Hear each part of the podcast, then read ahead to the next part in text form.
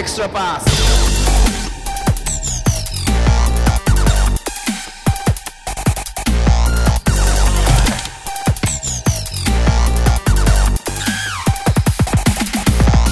Podcast 皆さんこんにちはエクストラパスポッドキャストですこんにちは、こんにちはズボンです宮本です。今日もよろしくお願いしますよろしくお願いします。3回目ですねあっという間ですね。やってますね、うんまあ2回やってなんかいろいろ感想いただいたりとかしてあ、ありがとうございます。ねありがたいですよねはい、嬉しいですね、本当にんそういうのは。まあ圧倒的に多いのが宮本さんのモノマネに対する感想でした僕けどはものまね、それはもう触れない。僕、これ、きっとあれですよ。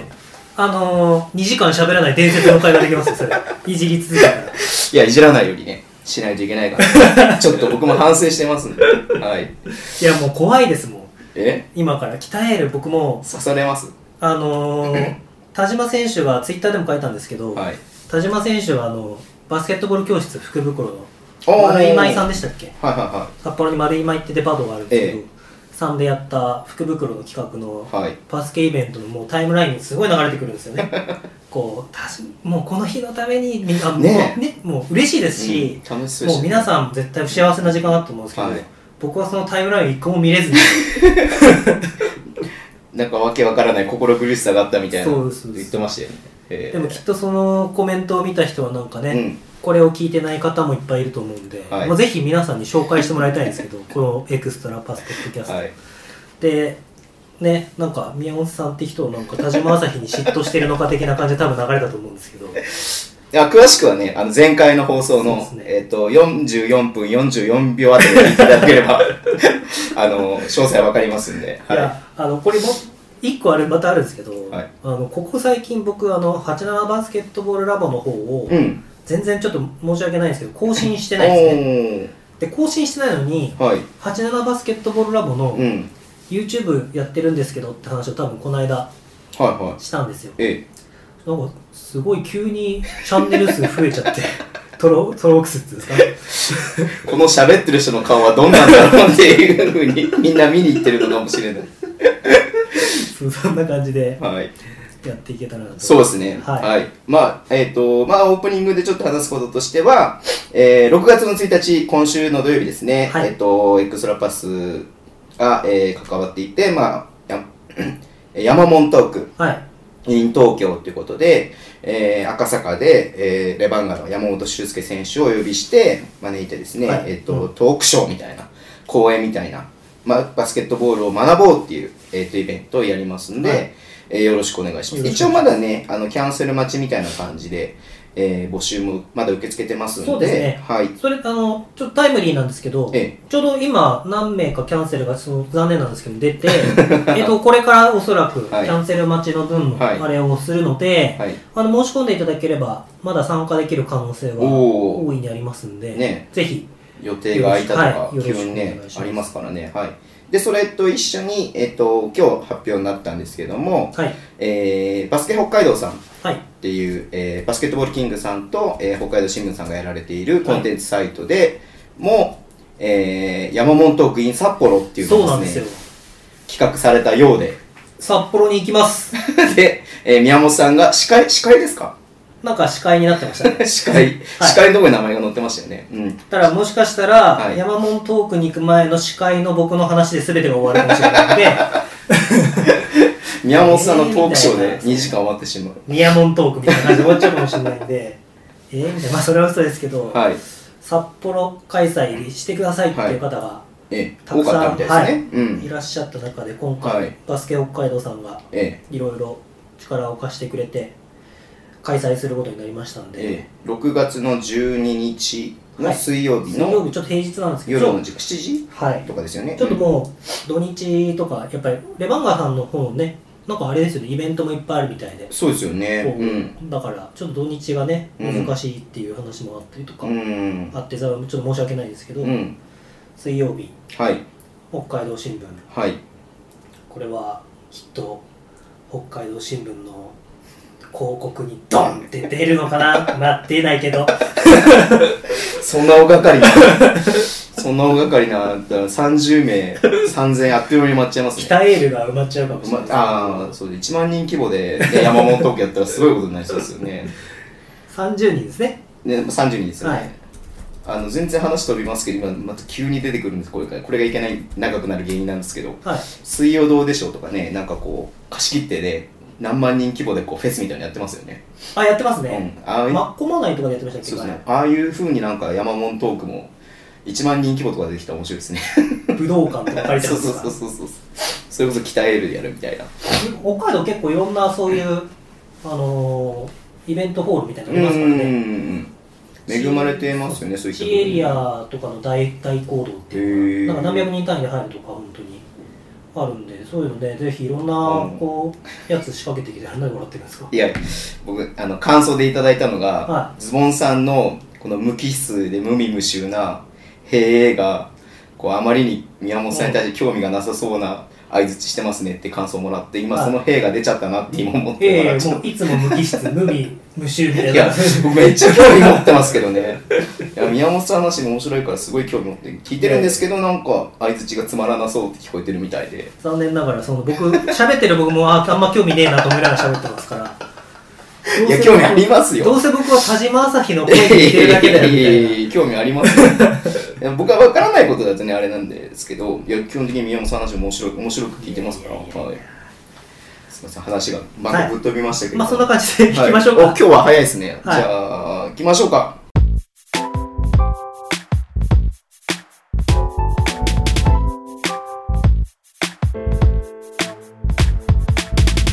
えーウィークリーニュースですね、今週、先週の放送から今週あったことで、まあ、移籍市場ですかね、B リーグの。はい。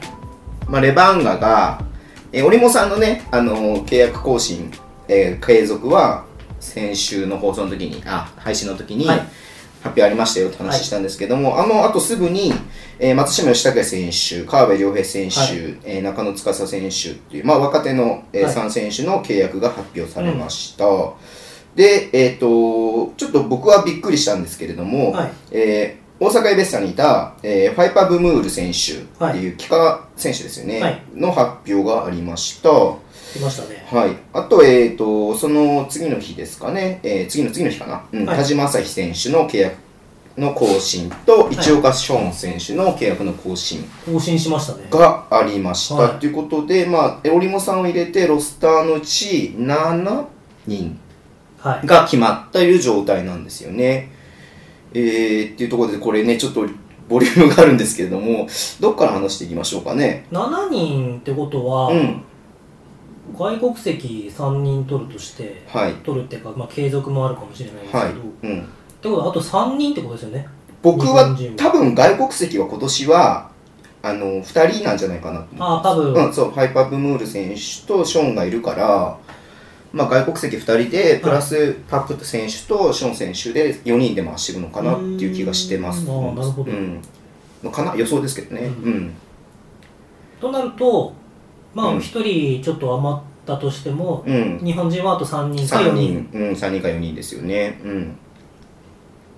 難しいところですね。この、この切り口。うん。まあ、ポイントガードが松島はい。選手、田島選手、はいでシューティングガードが、えー、織茂選手、はい。えー中野選手、で、えーと、スモールフォワードが川辺選手、はい。で、まあ、えーと、インサイド2人として、まあ、パプとショーンという形なのうで、ーん。まあ、桜井亮太選手がまだ発表になっていない、はい。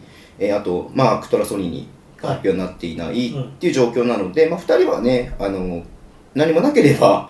このまま経営を継継続かなって気がしてるので、そうすると、まあ、最近のラインナップでポイントガードはあと1人はい。かなっていうところですけど、あと、まあ、シューティングガードももう1人ぐらい入りそうかな。そうですね。まあ、松島選手はコンボガードで、うん。コンボガードっていうのは1番と2はいはいはい番を併用でできる、え身長も割とあるんで、うんできる選手なんで、まあ、ポイントガードっていうところはまた一つね、ーはい。専門の、えーポジションの役割の人がうん。あれなのかなと思ったりするんで、1人は入るんでしょうけど、あとはまあ、そうすると、櫻井選手。まあ、櫻井選手が、まあ、継続であれば、ね、3番ポジションは多分2人で回せるのかな。うんうん。っていう感じですね。うんどうですか、印象？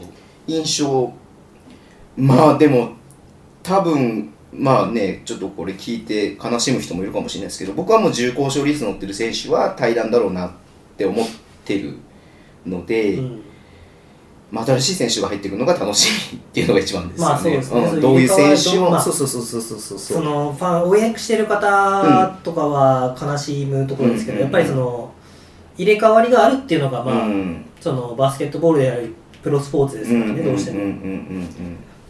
なので、そうですね、僕も同じ意見ですけど、パブは個人的にはびっくりしましたね。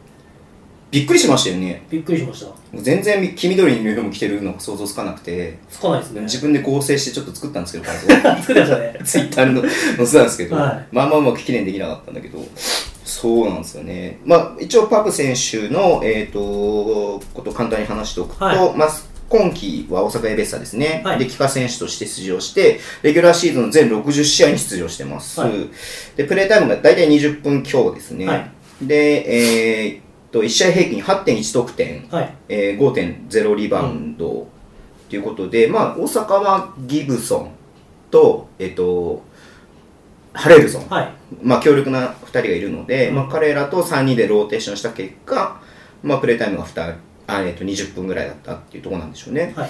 うん、で、これ僕、ちょっと思ったのが、はい。87年生まれなんですよ。そう、パブ僕と同級生そうそうそうそうそう。ただ、延岡の時は、まあ、登録だったのか来たのがあれだったんですけど、1個下の学年で、そうなんですね。はいそれ知らなかった。ちょうど僕の時に延岡が、僕うんウィンターカップで福岡第一が初優勝。あー。で、その時の1年生が波里選手、龍お空ー。すごかったですね、あれは。めっちゃ強そうっすね。で、決勝が延岡対福岡第一。あ、じゃあ、延岡じゃない、福岡第一対、あ、延岡。延岡。はそう。セネガル生まれなんですよね。セネガル生まれで、延岡学園、高校から日本に来てい。、はい。延岡学園の後、関東学院大学に行って、はいまあ、その後ずっと日本にいて、えー2015年に帰化してるっていう選手なんですけど、はい。うん。もう、宮本さんと同い年なんだなって いうのが。パブ同じです。87です。もしかしたら87ラボに87、87ラボにね、なんか、は何かしらの形で来てくれたら嬉しいですけどね。うん。で、ファイパーブムール選手のことですね、宮め宮本さんに今聞こうと思ったら、ちょっと、こ名前は出せないんですけど、いろいろ、はちょっと、今、宮本さんと僕以外のにもう一人ちょっとこの部屋にい。そうですね。3人目の人がいるっていう、ちょっと非常にやりづらい状況。いやいや、やりやすいです。やりやすいですやりやすいですかお世話になってる、やりやすいです。あ、やりやすい。はいお世話になってますね。は。はいいちょっと名前は言えないですけども、がちょっといらっしゃいますけれども、じゃあ行きますか。はい行き。ましょう。はい。ファイパブムール選手、ど、ど、どうですかね、宮本さん。そうですね。うんだから、内海さんが、うんうん。あの、やりたいバスケットっていうのを先週の配信でも、僕の方で話したんですけど、うんまあ、そのために必要なピースっていうのが、まあ、確実に、うん。確実にもうすごく感じる補強ですよね。はい。で、あの、記事なんか見ると、リバウンド力が、リバあの、レバーが北海道は今年穴があったっていうのを載ってましたけど、うんまあもちろんそれもありますけど、うん。そのリバウンドってどうやって取るのかっていう部分の、うん僕は構築の方が、うん今年のレバンガってちょっと、こう、されてなかったなっていう印象の方が大きいと思うんですね。はい。だからその、大きい人がいるから取れるとか、強い人がいるから取れるっていう以上に、うん。そのどうチームとして、守ってる時も攻めてる時も、うんリバウンドを考えるかっていう部分うん。があると思うんですけど、だから正直、まあもちろん、パブ選手が入って、はい。あのリバウンドが増加するっていうのはうんあると思いますけど、僕はそれじゃなくて内海さんのバスケットボール、やりたいバスケットボールの中にはい。絶対に必要な駒として取られたなっていうう印象ん。がありますね。まあ、もちろんね、パップ選手がいることによって、外国籍の2人を、ね、あの、オンザコートのルール変わらなければ、は外国籍選手2人休ませる時間が増えるっていうところでは、すごいメリットははい。あると思いますし、すねどうなんですか、リバウンドの考え方って結構いろいろあるなと思ってるんですけど、は今、ちょっと前とかはオフェンスリバウンドもいかないっていうチームとかも徹底していかないチームとか、まあ日本だとないかもしれないけど3円ですね。3円とかそうです、うん、あるじゃないですか。はい。そういった面で、内海さんのやりたいこうバスケ、リバウンドっていうところで言うと、まあ、リバウンドだけではないと思うんですけどね。はいうん。内海さんはあの結構そのフィニッシュのところの構築で、うん。あのースクリーンを2つ同時に使ってシューターフレアのシューターフレアって言って外に開く、はい。シューターを外に開かせてスクリーンをドンって当ててはい。あのスリーポイントを狙う。うん。形と、あとバックカットであのバックスクリーンではい。後ろにこう飛び込むうん。形の、ダイブする形でスクリーンを、オフボールスクリーンを使って連続で使ってゴール下とうん。コーナーとかのスリーポイントのフレアのところをうん。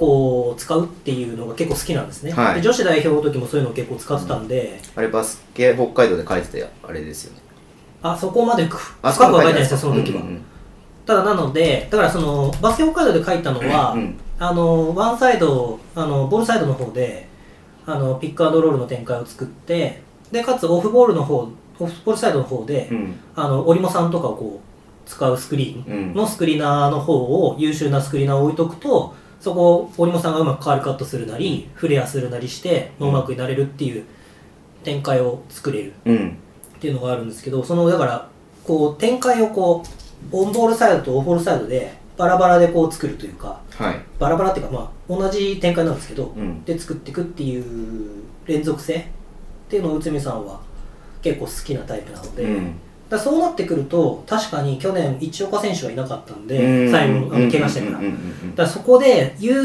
ゆうその野口選手って万能じゃないですかやっぱり。そうですね。スリーも打てるし、いろんな器用なんで。ドライブもできますしそう。ねそのスクリーナーとしての単体での役割を担う選手っていうのうがん。あまりいなかった。のなるほど。はちょっと大きかったかなとは思ったりもしますね、で女子代表になってくるとあちなみにこれあの5月31日に、はい。と6月2日に女子代表の試合があって、い。茨城でありますね。15名うん。発表されて、あの北海道の選手も3名。へ山ー本参加の時の、えー本川選手が復帰してはい。町田瑠唯選手と長岡選手が、はい。ふあのと本川選手がうん。入ったんでぜひとも注目してもらいたいです。し 女子バスケットはすごいあのハンドオフとかもなんていうんですか今は結構女子バスケットボール界の中で日本の女子バスケットボール界ってすごく参考にされてるんですね。おおこのちっちゃいながらもこう手あのバーバーおのオフェンスの形もそうですし、えっとディフェンスのスイッチ使ってのうん。えー展開の作り方とかも結構アメリカとかも注目したりとかしてるので、うんうんうんその辺は今度僕も見に行きますんで、うん。話していけたらなと思いますしぜひあの見に行ける人はね見に行ってまあそうですよいいんですけどねベルギーでしたっけ相手が？ベルギーです。ベルギーですね。はい。でまあその話戻しますけど、うんうんそのパブ選手うん。のところの要はスクリーナーの役割っていうのと話戻そうと思ったんですけど何の話してました まあそのリバウンまあリバウンドでもリバウンドの話をこだわる必要ないのかなっていう気もしますけどね、まあまあどまあ一番はどういう使い方をするしたいっていうところからパプ選手を取ったのかなっていうのは多分あのレバウンドのブースターとしては気になってるところなのかなっていうのはあ思うので。だからそのちょっと緊張してるんで いつもと違ってね。第第三者がいらっしゃる。第三者がいらっしゃるんですかね。あのスクリーナーのうん。完全スクリーナーだと思いますね、ああなるほど、は確かにそれはありますよね、うん。スクリーンをかける選手としてうん。パプをこう、まあ、あのファンの方からの目線からするともしかしたらパプを取ったから、うん。3番の外国籍選手を使えるとかいう話があるかもしれないですけど、うん。3番の可能性は僕はあんまりないと思ってて、あくまでも要は同じ内海さんがやりたいバスケットボールをうん。40分間継続するために、うん。要は帰化選手っていう立ち位置はそのゴール下の役割とリバウンドの役割かなっていう。うん。たらあの女子代表であそうだそうそう女子代表 まあ結局戻りましたね。ところで参考にすると、はい。あの内海さんの頃の大崎選手わかりますか？あ JX サンフラワーズにいたこうスリーポイントが打てるわけではないんですけど、まあ、うんパブもそうですけど、うんうん。けどスクリーンとゴール下の要はファイトする部分。うん。要はスクリーンのボックスアウトの向きとかそういうところを徹底してこうあとバンプの部分、うん。ディフェンスのスクリーンに対してバンプで止めるとかっていう部分うん。のところバンプって体ぶつけるっていうんですけど、その部分を徹底してこうやってくれる選手っうんていうのを取ったっていう印象はありますね。だからスモールラインナップでなったとしてもあのマーク・トラソリーニみたいな選手がうんうん。一人確実に入ることはおそらく間違いない、うんうんうんでもう一人のビッグマンはうん。センタータイプかもしれないですけど、うん。そことパプ選手を入れ替えてもいけるし、うんでもそのそこの役割はおそらくもう完全にペイント内のうん。役割とうんうんうん。スクリーンの役割をオフェンスでは担っていくのかなっていう感じはあると思います。まあマークが出てないからなんとも言えないですけど、はい。まあ契約更新っていうことで考えればまあね3番4番、まあ3番4番。うん。っていう使い方もできるじゃないですか。うん。そういった意味では、まあ、まあ、適任っちゃ適任の選手なのかなって感じですよね、パプはね。ただこれやっぱり僕デメリットも、うんうんうんうん。まあ、選手取るときってどんな時でもやっぱメリットとデメリットっていうのがあると思うんですけど、そのパプまああのいろんな方がツイッターとかでも話してましたけど、はい。やっぱりシュート力があまりない。っていうのは難しいところで、はい。であと僕たまたまですけど関東学院時代にパプはキャプテンやってたんですよね、はい。最後4年生の時、うんでその時だったかその前年だかちょっと忘れちゃいましたけど、うん。あの2部リーグにいたのに、うん。トーナメントでベスト4に入ったんですよ関東学院が。はい。多分それ関東学院のき近年では一番の最高成績じゃないかなと思うんですけど、その時のヘッドコーチとたまたま知り合いおでー。で今度もねよかったらぜひあの話聞いてみたいなって思ってるんですけどはい。やっぱりこのまあ10年前の話と今のうん。うん話なんで全然違いますけど、うん。やっぱりパプの難しいところってメンタリティとかファールの部分うん。のマネジメントっていうのはどうしても、うん。そのいい人悪い人ではなくて、うん。こう戦える選手だからこその、うん。こうファイトをした時のこう難しさとかあと、まあ、外国籍にはよくありますけど、はい。そのメンター的な存在になれる日本人がやっぱりいるかどうかっていうのは難しいところになってくるかなっていう。はい、でももう15年人生の半分に半分以上日本で過ごしてるわけなんで、ほぼ日本人みたいなそうなんですよ。もんなのかなっていう気がしますけどね。で、うん。あのこれは賛否両論あると思うんですけどそこが一番僕の中の個人的なネックの部分で、あのー僕がちょうどうん。高校生ぐらいの時にからあのセネガルとかアフリカの留学生っていうのが入ってき始めて、はい。竹内兄弟ですね竹内涼選手、ジョージ選手と康介選手の後ぐらいからはい。こう入ってきたと思うんですけど、うん。そこからやっぱり、まあ、問題として育成年代の問題として、うん。まあ、センター陣が育ってないっていうのは皆さん分かってると思うんですけど、うんうんうん。そのい留学生でこう外国籍の外国籍じゃない外国人の選手を取ってきた時に出てる今 B リーグで起こってる問題がその日本で育った外国籍のビッグマンがはい。純粋なアメリカとかヨーロッパで戦ってきたビッグマンとは戦えないっていうのがあるんですよ。うーんその通りですね。ここが一番難しいところで。確かに。だから期間が入ったから嬉しいっていうのはうん。いろんな方の考えであると思うんですけど、じゃあこれツイッターとかでもいろんな方言ってますけど、い。じゃあキカオがいたチームが今まで B リーグを優勝したかっていうと優勝してないじゃないですか、うんそうですね。はい。あのニック・ファジーカスを擁してもまだ優勝できてないんですよね。そうですね。うん。まあファジーカス選手がどうだってわけじゃなくて、はい。ニック・ファジーカスが逆にむしろアメリカでずっとやってた選手が帰化してくれてるんで、はい。むしろかなりプラスですけど、逆逆パターンそう逆パターン。日本で育った帰化選手じゃないですからね。日本で育った帰化選手をどうやって生かすかっていうところはめちゃゃめちゃヘッドコーチのマネジメントの部分が出てくるんですよね。ででも難しいのがあの日本人だけどなんなんて言えばいいんですかね。このなんか言い方が難しいですけどやっぱりマインドの部分では、うんうんうん。外国人っていうマインドがあるから、うん。やっぱりこういろんななんていうんですか、うん。な わかります？なんか意味。わかりますよ。なんかその辺させてもらいたいんですけど、うんうんうんうん。ま言わんとすることはわかりそうそうそう。ますはい。部分があるからそこがうまくうん。メンターとして、うんだからやっぱり第三のうんなんていうんですかねポイントガードだったり、うん。こうどこかのポジションのところにやっぱりこう英語が喋れる選手とか、うん。ただバランスとしてはやっぱり2年目のレバンガの伊藤大志選手がいたバランスっていうのは僕は一番理想系なのかなとは思ったりします。確かにはい。ねうん。コートの中でやっぱりうん。英語が普通に喋れうん。て信頼を受ける選手っていうのは僕はかなりの価値だと思そうですよね。はい、だそこでのやり取りというか、うん。パプとうまくこう関係性を築けていける選手がうんうん取れて、うん。早くこうパブが馴染む人が、まあ、生活環境も変わるんでそうっすよね。パブはねやっぱり延岡にいたってこと南の方にいたんで、はいはい。雪国で生活っていうだけでもい。ろいろこう難しい部分があったりとかすると思いますし、セネガルの気候知らないですけど絶対に寒いって寒いいうじゃないですからね。はい。だからそういうのがあるんでそのメンタル的な部分とか、うん。その要は期間2メートルでビッグマンですけど、うん。じゃあ2メートル10ないぐらいの外国籍と戦えるのかっていうところはちょっとまあ疑問符がつくかなっていうところは、うんまあ、皆さんもちょっと考えてもらいたいというか、うん。あの期待はもちろんしてますけど、はい。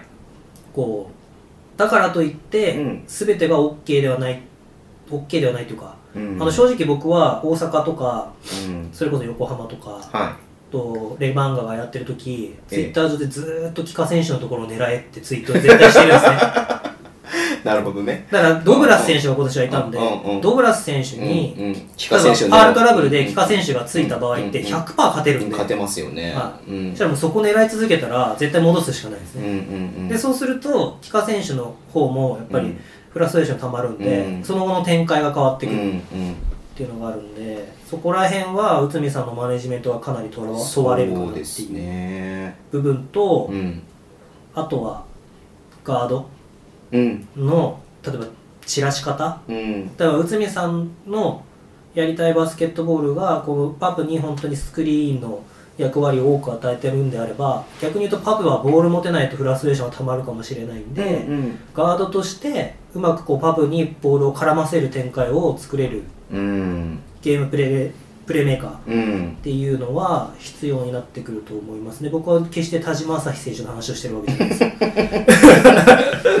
いや田島朝日選手ですけど、はい、はい、まあ、田島選手も今英語を勉強してるという。はい。あなんか載ってましたね、はい、こそ弁をしてるって言ってますからね、うん。まあそうですよね。今でもねみ出てる契約になった選手英語喋れる流暢に喋れるっていうとまあショーンはね逆に言うと英語しか喋れないんで。まあでもパブはまあ日本語ほぼそうパブは日本語喋れますけどね、ううん。んもうペラペラうんうんなんうん。うんであれですけど、まあ、ただね、うん。まあ、そのナショナリズムというか、うん。っていうところで言うとやっぱその支えみたいなの必要になってくるんですね。うん。と思いますね。うんなるほど。いやすごい。宮本さんの見解を聞けて僕は 見解というかね視点を聞けて僕は嬉しいなと思ってるんです。ただやっぱりそのチームとか、はい。クラブマネジメントとかヘッドコーチの一番の仕事っていうのはやっぱりその自分の欲しい選手を取ってくるとか、うん。クラブが欲しい選手を取ってくるだけじゃなくて、はい。そのそこにいる選手を最大限輝かせるためうん。にどういうマネジメントをするかっていう部分があると思うんで、うんそういう部分もちょっと初めてじゃないですか？この B リーグが始まって帰化選手が入るっていうのはレバンガに。あの青島。あ青島選手、まあ中国青島選手。はちょっと違う。中国人だから。うんそうですね。うん。青島選手面白いですし。そうですよね。だから、そういう部分でまあなんですかセネガル系セネガル系アフリカ系うんうん。の帰化選手が入るところのマネジメントっていうのは見ものですよね、とまた多分ねドグラスとミレンツは対談が濃厚なので、うん。また次に入ってくる新しい外国籍選手、うん、との兼ね合いとかも全然そこでまた違ってきますもんね。だからまあパブ選手をより大きくして、うん。だからアメリカ人とか外国籍選手が一人入ってくるんだと思うんですけど、うん。そこに対してパウ選手がそれをつないでいくっていう役割をしつつ、まあ、2つのスクリーンのうん。パブ選手がいればマークとかがもし残るのであれば、うん。3番の起用で外のフレアでマークを使うっていうのができますし、うん楽しみだなでも。そう。あと織茂さんは結構2つスクリーンスタッカードで使うの好きなんで織茂選手のところにそのスタッカードをかける時はも2つ目のスクリーンとかで番号を使うとかっていう、うん。でそうなってくるとやっぱり織茂さんの影響力があるんで、うん。今度ゴールに向かってダイブすればうんそのパブが開くっていう可能性もあるんでそこのインパクトは残せると。は思いますね。だからどれぐらいの役割をこうできるかっていうのは開幕がすごい楽しみだなっていう、楽しみですね、はい。筋トレが大好きらしいです。よ 超いらない情報。筋トレが大好きだって言ってました。パブでもすごかったですよ高校の時。ああそうなんですか。僕リアルタイムで見てないんであれですけど。まあすごいっていうか当時僕らの時はもうセネガル移籍が多くてもう優勝決勝はもうそういう選手が絶対にいるっていうのがね。あったんで、まあ、それがいいかどうかは何とも言えないですけど、OK です。じゃあ他一応ね松島選手川辺選手中野選手田島選手市岡選手って出てますけど。はい。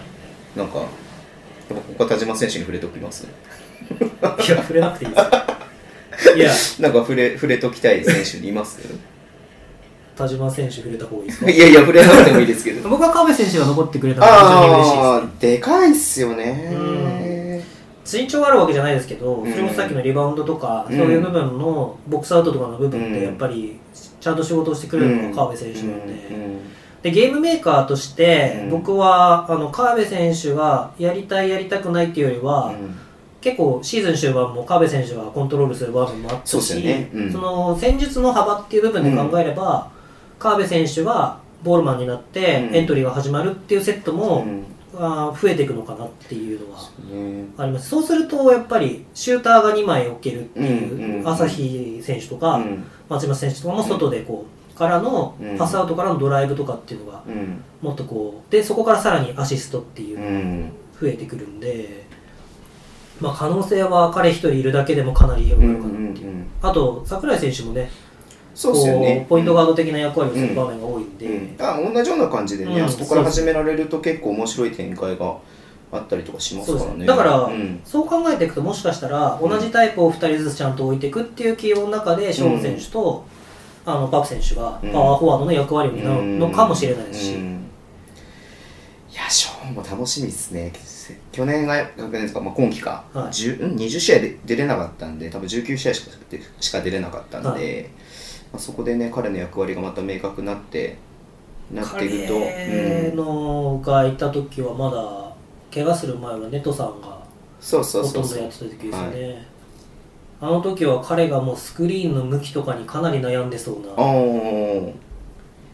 あのー女子代表も使ってるんで、うん。ぜひ注目してもらいたいんですけど、うん。あのドリブルハンドオフの連続を使ってから、うんうん。ピックに入るみたいな形をネトさんは結構使ってて、はい。でその時にあのディフェンスの対応によってピックの向きが変わるんですけど、うん。道岡選手がしょっちゅう間違っててネトさんがしょっちゅうぶち切れてるっていう。なるほどね。僕はそのうん。細かい部分は分かんないですけど、うん。もうネトさんがうん。怒った時点で、あ向き違ったんだなみたいなそういう。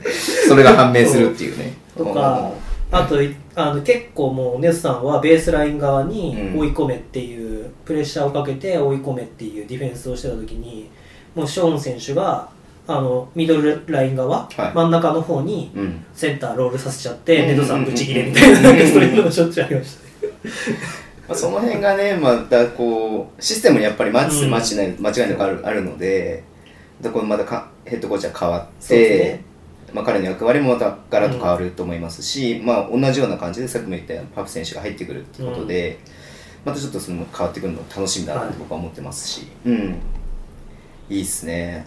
じゃあレバンガについては？ちゃんとなんか真面目にレバンガについて喋りましたね。なんやかんやあんまり今までレバンガについて話してヘッドコーチ内海さん。そう。ヘッドコーチが決まったばところが多かった。かあそうですよね。まあやっぱでもやっぱり選手決まんないとちょっと話せない部分もありますからね、うん。はい。まあ、あと他のチームで言うと,、えー、とアルバルク東京はが、えー、と大部分の選手の契約更新の継続、はい。契約更新の継続契約の継続をはい。発表しました、はい。えージェ千葉ジェッツは西村選手だけですね。あジェッツまだ出てないんですか？出てないですね。えっ、と、まあそうですね、まあ、そう今週1週間だけで言うと、本当アルバルクのその、アルバルクの選手と、はえーレバンい、ガのさっ選手だけ。き今日渡あの栃木の渡辺選手とごめんなさい、栃木、今日出ましたね。はい、えー、はい。どうですか、栃木、何か。いやでも4強はそんなに動かないのかな、まんねうんだって、うんそんなねなんか、まずかったっていう印象は感じないですから、うん。アルバルクも、これだけ変えないで、ね、水野さんも 多分残るでしょうし、ですねうん。いや、盤石ですよね。アルバルクは僕はより一層スタッフとかを増やしてくるんじゃないかなと思ったりしますけど、ありえますよね。結構言われてたのが斎藤匠選手とあのアビー選手はい。がプレータイムがない中で契約継続してはい。どうなのみたいな人も中にはいたんですけどもまあ、ただなん斉藤選手ははい。あれらしいですね、プレータイムが欲しい欲しいって結構すごいははなんとなんていうか、まあ、自分を律するっていうか、はい。チャレンジしたいのもあるでしょうけど、うん。欲しいっていうので発言もしたみたいですけどアビー選手は僕たまたまばったり池袋で会ったことがあって まあ、ばったり会えば気づきますよね。いや気づかないはずないですよあれ。ねあのサイズ2メートル5 5ですよ。センチですからね。うん。で話しててもうすごいもう毎日が刺激的だって、まあそうですよね、はい、当時何月だったか1月だったかなあれは、うん。だから加入してちょっとまだ戻っ東京に入ってはいうん。ちょっとだったんですけど、もうやっぱりすごい学んでる最中だって話をしたんでやっぱり本番は来シーズンからっていう感じなのかなっていうのはありますね。まあ、プレータイムでを得ることよりも多分アルバルクに残って学べることそうですね。んトップチームから得られることの方が大きいからもちろん残ったし、まあ、斉藤選手に関しては多分安藤選手と小島選手をもう抜くぐらいのつもりでいるんだろうなって僕は思いますけどね。うん。とまあそんなところですかね。今週動いたところで言うと、そんなところですね。はい。じゃあどうします？なんかニュースがなんかありました？気になったの。アスフレの話でもしましょうか。アスフレの話ですか？まあ先週めちゃめちゃしたから。思いっきり首を振ってる人がいますけど。あのーはい。全然関係ないですけど、はい。日曜日の夜9時からやってるはい「集団左遷」っていうドラマが、ああなんか先週言ってましたね。蒲田の話。そうなんですよ。とうとう三友銀行蒲田支店が、はいあの潰れちゃったんですよ。全然わからない。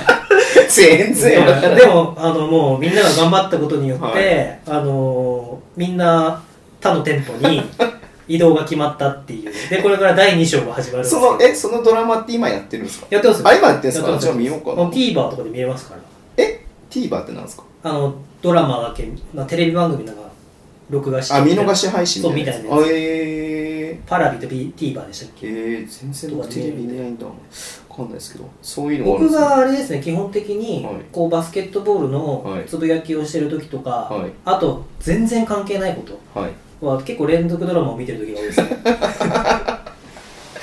子供の頃から連続ドラマを見るって習慣なしに生きてきちゃったんでいや全然見たことないですよ。へ下手したら本当に本当に見たことないですね。僕は渡る世間は鬼ばかりを家族みんなで揃って見てました、えー、こう毎週同じ時間に同じところに座ってこう見るみたいなのが無理なんですよ。へえ好奇心サラリーマンとか無理なんですだから毎日同じ時間同じとこに通って。うんそうそうそうそうそう無理なんですよ。いやうんあれなんですよ欠陥欠陥なんですよ人間として。いやでも気持ちは僕も分かりますけどね、はい。あの興味が湧いた瞬間飛び出したいみたいなそういう。そうそうそうそうそういうのもあってじゃあ今週じゃあ、ま、毎週じゃあそのあの話しましょうか。ごめんなさいそのドラテレビドラマの名前がわからない。集団左遷の話集団左遷。はい。じゃあ週じゃあ今週の集団。もう違う違う。違う。今、アスフレの話から集団左遷の話になりましたけど、あの、蒲田店閉鎖したんで、あもうー蒲田でやんないんですよ。あーロケを。はああ残念とそい。れでも、あの、前も言いましたけど、はいあの集団左遷のぜひともロケ地を巡りたい人は、はい。その通り挟んだ一本先にトップボーイ蒲田さんがありますんで、まずそこに寄ってもらってから、そのか三友銀行蒲田支店の撮影現場を見に行ってもらって、はでその三友銀行の先にある、あの橋は、はい。あの前も言いましたけどその前に去年やってたドラマの「大恋愛」っていう戸田恵梨香さんのドラマの ムロツヨシさんと戸田恵梨香さんがこうあのいろいろストーリーが行われるところの橋なんではい。もうトップボーイ、はい。三友銀行をはい。橋でもう全てもう一日、聖地巡礼ですね。一日やっていける、えでそのまま進めばあのね、はい。アスフレの大田区総合体育館があるんでぜひともせその辺うろうろしてせっかくなんで、まあ、東堂さんがヘッドコーチ就任が発表されたのは、まあ、先週の、ね、配信で言いましたけれども西山選手が平野選手の配信で言って、そのあれか次の日か。あ村越村越選手が、えー、と基本合意継続ですね。これうん。あの東堂さんもどっかでいつか発信したんですけど、はい。やっぱビッグマンが B2 にいるって僕価値あるとう思うんですよ、ん。だからその規模としてやっぱりはい。それこそレバンガも一部にいますけど、ええ。あのやっぱり B2 よりはある程度お金を詰めて、うん。この木川選手とか、まあ、外国籍選手を取れるわけじゃないですか。はい実際問題ね。ええだからそういうその中でやっぱりビッグマンのプレータイムがこうまだ完成されてないビッグマンのプレータイムが欲しいんであれば、僕は B2 にいた方がいいと思うんですうよ、ん。っていうのはすごい感じますね、なるほど。やっぱり試合経験を積む中ではい。こう成長していくっていう、だからパワーフォワードの190代の選手とか2メーター弱2メーター前後の選手は B2 っていう選択肢も僕は持っていいんじゃないかなってすごい思いますね、なるほど、は確かにそうですよね。まあ確かにプレータイムありますしね。い、あのき先週の話にかぶっちゃいますけど、はい。実際そのベスト5に入った栃木の遠藤選手は、はスタートは JBL2 からスタートなんで、うんうんだからそういうやっぱり下からこう上がっていけば、うん。すぐには無理でも、うん。こうプレータイムっはい。ていうのが。成長の部分で言うとうんだから僕これは個人的なあれですよ。はい。もうずっと思ってるんですけどえ J リーグってえはい。あの U23 チームを持っててはい。あの3部リーグにはい。FC 東京とかうん。チーム出してるんですよ、はい。アルバルク東京とから辺に B3 参入してほしいのとか僕はちょっと思ったりするんですよね。サテライトチームみたいなそうそうそう。だからそれれこそまあどれぐらい契約できるか練習は一緒に行ってとか同じ会場で行ってその育成チームみたいなだからはい。昔の D ライズみたいな、うん D ライズ D ライズの話になる。結局 D ライズの話みたいなチームを持って例えばですけどうん。まあ今すぐとは言わなくても今アンダーカテゴリーの U15 が作られて次 U18 が作られていくんで、うん。その間のチームみたいな大学年代のチームとかのクラブを B3 にうんこう入れるとか、うん。それこそ各チームのこうプレータイムうんがないとかちょっと難しいですけど、J リーグは J リーグ選抜って毎週こう招集されて U23 で出たりするんですけどだそういうこうまだ可能性はあるけど完成しきれてない選手の試合の確保みたいな感じで、うん。B3 参入はできないかなっていうのがすごいうん。思うんですよね。いいっすよね。そこからなんかコールアップするみたいなそう特別してみたいな感じのそういう枠みたいなの。そうだから逆に言うと B リーグがそれを作ってもいいかもしれないなと思ったりしますうんうんうんうん。B リーグが作って要はトライアウトとかあの16日でしたっけ？やりますもんね。やったりしますけど、うんうん B リーグが、まあ、お金の面はあれですけど、うん。ほとんど出せないかったりしますけど、その予算を出してうん。チームを作って、ん B3 にこう回す、うんうんうんでそこで例えば B リーグで、うんうん。例えばコーチも育てるとか。はい。実際にこう指揮を取ってうん。コーチを育てるとか、っうんていう。例えばそれこそね研修に合わせて地方に回った時はそこの協会のコーチ講習とかと絡めれば結構面白いかなと思面白いめっちゃ面白いですね。はい。えだからやっぱり20それこそさっきの話もありますけど、えシェーファー選手とか、えうん。あの斉藤選手とかアルバルクの、やっぱり試合経験がないっていうのは、うん。いい選手だけど、うん。まあ、シェーファー選手は絶対今後もね、うん。怪我とかなければ使われますけど、はいやっぱあの年代で試合経験がないっていうのはちょっともったいないなってですよいうね。のは思いますね。うん。まあそれ何かこう選手が実際に試合をする機会があれば作れまあリーグはね作れば一番いいですけどね。そうですね。ん、なるほどね。じゃあなんかオフになりやすいこう金曜日とか月曜日とかはいとかになんかそういうね、うんうんうん B リーグで集めて出なかった選手うんうんエントリーしうんうんて試合するだけでもうん。無料開放するとかでもいいかもしれないですし、めっちゃいいっすねなるほど。なんかそういうのは今後必要になってくるかなっていうのは思ったりします、なるほど。いいっすね。じゃあだいぶそんな話でした。はいちょうど30分なので。緊張感がありますね今日は。ちゃんとやろうとしちゃいますね、なんか OK です。じゃあ、はい今日、今週のニュース、ウィークリーと、ウィークリーニュースはこの辺り、この辺りにしますね。はい。じゃあ次のコーナー行きましょう。はい行きましょう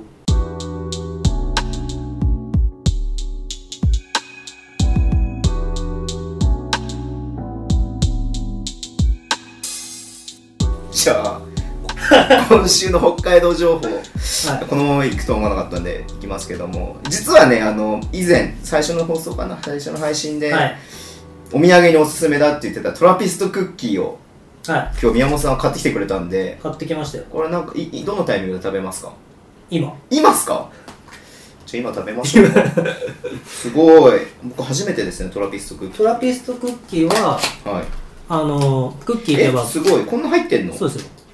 えこれこの大きさで1枚だったら面白いですけどね。い やこれポッドキャストでは伝わらないボケをしましたけどもうもう一個大きいサイズのあって僕真ん中のサイズを買ってきたんですよ、えー、すごい。細長いトラピストクッキーって感じです、えー、あ12個入り。うん。でもで見たことあるな。それが3つ重なってて、はい。まあそれを僕はガサガサガサガサあるよはいこれを袋クッキーってこぼれるじゃないですか、はいだから僕はこれを破って3枚そのままこうやって食べるんですよそれが至福の時です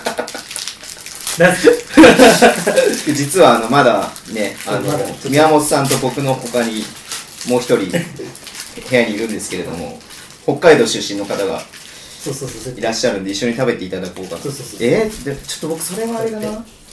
えさあちなみに今宮本さんとあのもう一人の方は、えー、3枚重ねて食べてますけど僕は1枚でいただきます。美味しいですかああ美味しい。美味しいです。うん。あ。Delicious. めちゃめちゃ無機質な声。Delicious. いや分かりづらかったかもしれないですね今。あの携帯を使ってデリシャスというふうに。新しい三冠しかないますね。いやあのね思った以上にバターが効いてますそう。うん。ただバター麺もそうですけどやっぱバター系がね。美味しい。そうこれ美味しい。これ3枚食いはぜひとも。うんこの北海道行った頃お土産で。めっちゃ口の中の水分取られますけど。うん。今素晴らしい発言しましたね。うん。水分が取られる、うんうん。こんなんで水分取られたとしたら北海道でやっていけないですよ。何ですか？今日それで買ってきたんですよ。いやなんか今の感じだと僕が台本読んだみたいな。いや用意してないですけど、まあ、今度から用意してもいいですけど、まあ、多分一生用意される 台本いらないですねこの番組は。僕も名前は初めて知りました。うん。島川製菓株式会社のうん。うん北海道産小麦粉100%使用、うん。ミルクカステーラ。これははい。あの北海道の方がはい。見たら、うん。絶対に「うおー!」って言います。っていうか実際言ってたんで。今さっき。さっきの今部屋にいる方は北海道の命って言ってましたからね。でこれ何を僕が言いたいかというと、うん。この島川製菓さんうんうんうんを悪く言うんじゃないんですけど、うんはい。あのカステラで、はい。例えば美味しいっていろんなカステラあるじゃないですか、うんうんうんうん。お店の今東京でもいろんな、ねうんうん。うんお店があって。正直うん。美味しくはないです。これ褒めてます。でもなんかすげえ食べなんていうんですかね。すげえはい。こう食べたはいこのあ懐かしいっていう、へー。でちなみにこれの売り文句は牛乳と一緒に食べてくださいって売り文句なんですよ。あじゃあまさにそう本当に牛乳は。えこれ1個食べるんですか？1個食べますよ。結構なお菓子にしては結構なボリューム今日は食べなくてもいいですけど、で食べてくれればあの、うん。トラピストクッキーが取られた水分なんてのは比じゃねえってことがよくわかります。じゃあいただきます。ミルクカステーラ。ミルクカステーラ。うわこれこれが北海道のえもうね。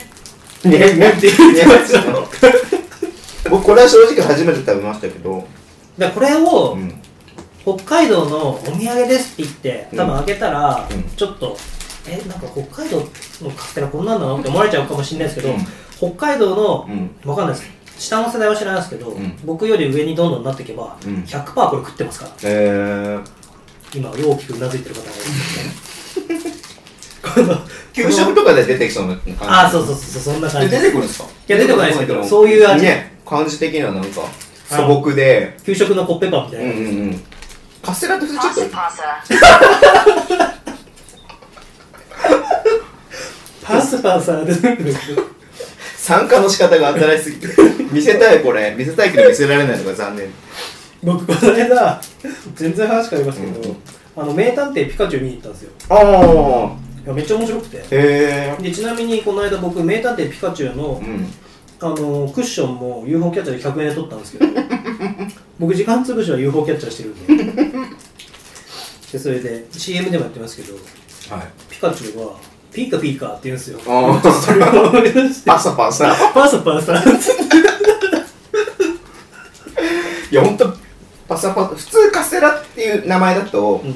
しっとりが売りだったりすそうそうそうるじゃないですか。そううん。全然しっとりしてない。パサパサパサパサすごい。でもいや全部食べちゃうんですよこれ。そう。だからなんかこれうん。何なんですかね。でもうん本当になんかなんか家にあるんですよね。ななんでなんだろう。おばあちゃんセレクトのお菓子みたいな。だから昔からこれなんじゃないうーん確かにお土産でもらったことないな。うんいやお土産に見ることはないと思うんですよ。これは、ぜひね今度北海道出身の人がいてこういうのを食べる食べて懐かしいっていうのはやってみたいですけど、ただ僕と宮本さんがお菓子を食べながらぐだぐだ喋ってるだけのポッドキャストになりつつありますけど大丈夫ですかこれ？バスケの話も喋りますみたいな。でいきますか次のやつをはい。一応、いやこれで北海道情報終わりじゃなくては今日も用意してもらってるんですよね。北海道の美味しいもの。今日何の話をしていいた美味しいものの前に僕の個人的な理由でいろいろ話していいですか？あいいっすよいいっすよいいっすよ。あのですねうん。今日からうん。高校バスケの札幌予選がはいはいはい。始まってるんですよ。ああ。はい。でまあおそらく今季もどこが強いんだろうな。東海大札幌関野選手のはいはいはい。とか内田選手の母校ですね。うん野口選手とか。は強いのか第一シードなんで強いのかなとは思うんですけど。はい。で最近あの北海高校って野球が強いところえ結構強くて一回北海道ベスト4に入ったのかな。へ結構まあ勢力図が最近変わってきて、うんうん。でまあどこのあれもそうですけどか勉強が結構まあね昔みたいにバスケだけやってればいいって、うんうんうんうん。推薦で入ったからバスケだけやってればいいってわけじゃなくて勉強も結構重要視されてきてまあいいことですけどこれは、うんうんだから結構勢力図がやっぱり変わってきてうん。うんだ当時のねこう僕が強かった時の大浅高校とかうん。で東海大札幌は、まあ、東海大4って名前ですけど、うん。今活躍してるのだと僕の同期は大塚選手うんうん。がセンターでうんうん。やってましたね、彼はあのセンターで正直彼のところがあ穴って言っていいのか分かんないですけど っていうもう線が細くて。ああなるほど。そう。でも逆にあれだったんですね。そこ疲れてたんですね。そう。だから彼のところが、彼よりもっと上手い選手山ほどいたんですよ、うん。でもやっぱりこう努力してきた結果っていうのが、まあ、今、うん。グラウジーズで活躍してはい。あのオールスターで MVP 取るようになりましたけど、うんうんまあ、彼の動向なんかもね多うん。分レバンガブースターは気にされてるんじゃないかなはいと思う。北海道民ですからね。うん。とかあと情,、えー、と情報選手はい。の大浅高校、うん。まあもうちょっとこれ公立の高校でもう指導者がいなくなっちゃったんであれなんですけど、はい。もうちょっとシードからは外れててなんと僕今すいません。今たまたま見てて発見しました。はい。あの B リーガーでちょっと名前出さないですけど、ん。札幌厚生高校がはい。第7シードに入ってますね。それなんで名前出さないんですか？でなんか出しちゃいけないのかなと思って。いや別にそこ出すんだったら大丈夫じゃあないの輪島イリア選手ああなるほどなるほど。がはい。僕いつもお世話になってるんですけど、はい。へ札幌高生高校第7シードに入ってますね。えすげえ見てる二人でパソコンおお意外意外っていうか戻ってきたんですね。札幌高生高校って、はい。僕らよりちょっと上は札幌1位でいつも北海道1位で、へもう全国大会の常連だったんですよ。それはもう輪島選手がいた頃？輪島選手がいたはょちょっと上の世代。ちょっと上の世代。でなんか結構もう高生高校に行って、うん。日体大とかに行ってはい。体育の先生になって、はい。北海道に戻ってきて指導者になるみたいな、うーん。っていうのが結構一個の流れで、うんうんうんうんでもやっぱその高生高校からうん。日体大とかに行った時に多くの方が結構壁を感じて、で、まあ、B チームとかでやりながら体育の教員になるみたいな方が結構いっぱいいたんで。僕の母校のあの中学校もその先生がいらっしゃって。あそうなんですね。その先生はもう北海道では抜群のポイントガードだったんですけど全国では通用しなくてへ戻ってきたとかいろんなー話聞きましたけど。なるほど。そうですね。頑張ってほしいですね。うん。頑張ってほしいですね。あとこれ野球になりますけど今日から春季北海道大会がやってて、はい、はい、28日からですね。でこれはあの後ですね僕もちょっとツイッターに上げたんですけど、うんうんあの春の甲子園に神宮大会の優勝枠で出た札幌大谷高校と、僕の母校の神宮大会に札幌の北海道の普通の枠から出た札幌第一高校がなんと1回戦で当たるという。え？え全国大会で？いやあの北海道あ北海道戦。北海道戦で強豪校が1回戦だった。そうでこれがなんと、えー15時10分プレーオフでうん。終わったのかなもう。2対3で札幌第一高校が勝ちましたね。おおイエイ2人があのガッツポーズをしてますけれども。で僕の時は駒大と苫小牧が強くて、田田中マー君が駒駒大と苫小牧で1個下でいて、あそのぐらいのめちゃめちゃそうです。めちゃゃめちゃうわーって言いながら投げてたんですよ、へえで当時まだそんなにすごいって言われてなくてまあすごかったですけどね、うん。で3年のエースに僕との同級生のエースに松橋っていう150キロ投げるピッチャーがいて、でで松橋がもうボコスカ打たれちゃったりとかしてマー君が出てきたんですよ。だからマー君は2番手全然2番手だったんですけど、へでも甲子園でこう要はピッチャーローテーションに回ってくる中で、ーは要は後ろから出てくるマー君がどんどんすごくなっていって。いなるほど。っていうっていう。いやすごい僕のね友達が、はい。僕のと学校も当時からついててえこの当時駒大がまさかの春の甲子園終わった後にこの春季大会で地区大会で負けたんですよ。えー、まさかはい何があったのか知らないですけど。はい。であの僕の高校が決勝まで行って、うん。北昇高校ってもう強いところとはい。やったんですけど、えそこで、まあ、決勝まで行って準優勝で負けてで夏の全道北海道大会のうん。1回戦がーうん札幌第一対駒大苫小牧だったんですね、ん。で全校応援でテレビも入って、うん。僕応援行ってはい。僕の友達がなんとえっ、となんとね6対1の場面かな。違うなまあそれぐらいの点数の時にはい。代打で出てきて、うん。ピッチャーマー君。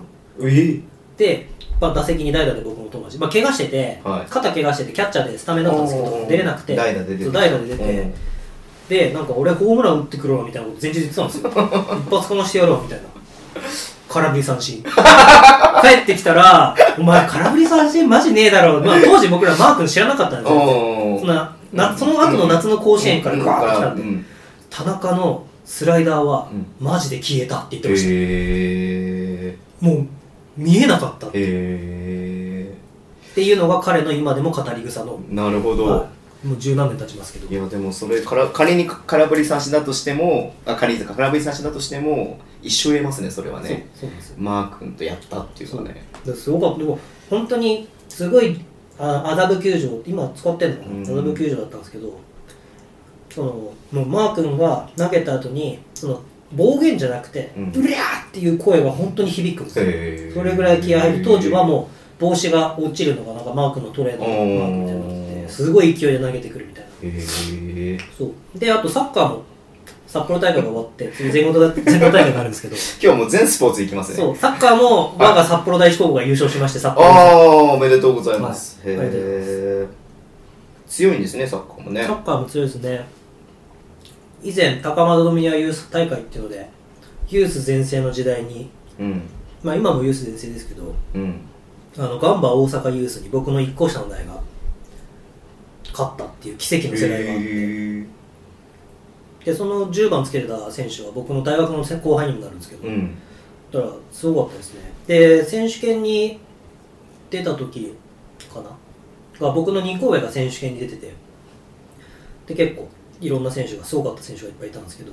でもやっぱり外に出ると通用しないっていう。ああ当時はあの平山壮太選手とかあと中村北斗選手がいた国見高校、はい。あと京都選手知ってます知ってます。はい。はと一律船橋のあのカレン・ロバート選手と あの増島選手っていう超イケメンのあの二人がいた世代だったんですよ。そのあたりわからない。っていうのね。まあいろいろ北海道のそのスポーツって、はい。こう全国レベルで言うと、まあ、もちろんその世代とかね時代とかもね、まあ、その個人の力とかもあると思うんですけど、はい。こうなんだろうここ何十年って考えるとこうどうなんですか？全国的にスポーツのレベルとしては正直言うとここで初めて僕はバスケットボールの話に戻しますけど、はい。正直言うと全然追いついてないと思います。話されてる一方だと思います。ああやっぱ全国のレベルに比べると、どんなスポーツでもちょっと そうですね。うん。だからその頑張ってないわけではないんですよ決して、はい。うん。でもこう指導者の方とかもすごい勉強会とか盛んにやって、こう意見交換もしてて頑張ってるんですけどやっぱりどうしてもそこの中だけの勉強会になってることが多かったりとかして、外から人を呼ぶとかっていうのがあんまりこう、まあ、予算とかもあるんですけど、はい。きっと。なくて、まあ、誰かが言ったからそれを共有する勉強会みたいなのがたくさんあるみたいですけど、だからあの僕中学校の時にあの僕の負けた学校が全国3位だったんですね。はい。中全中で。はい。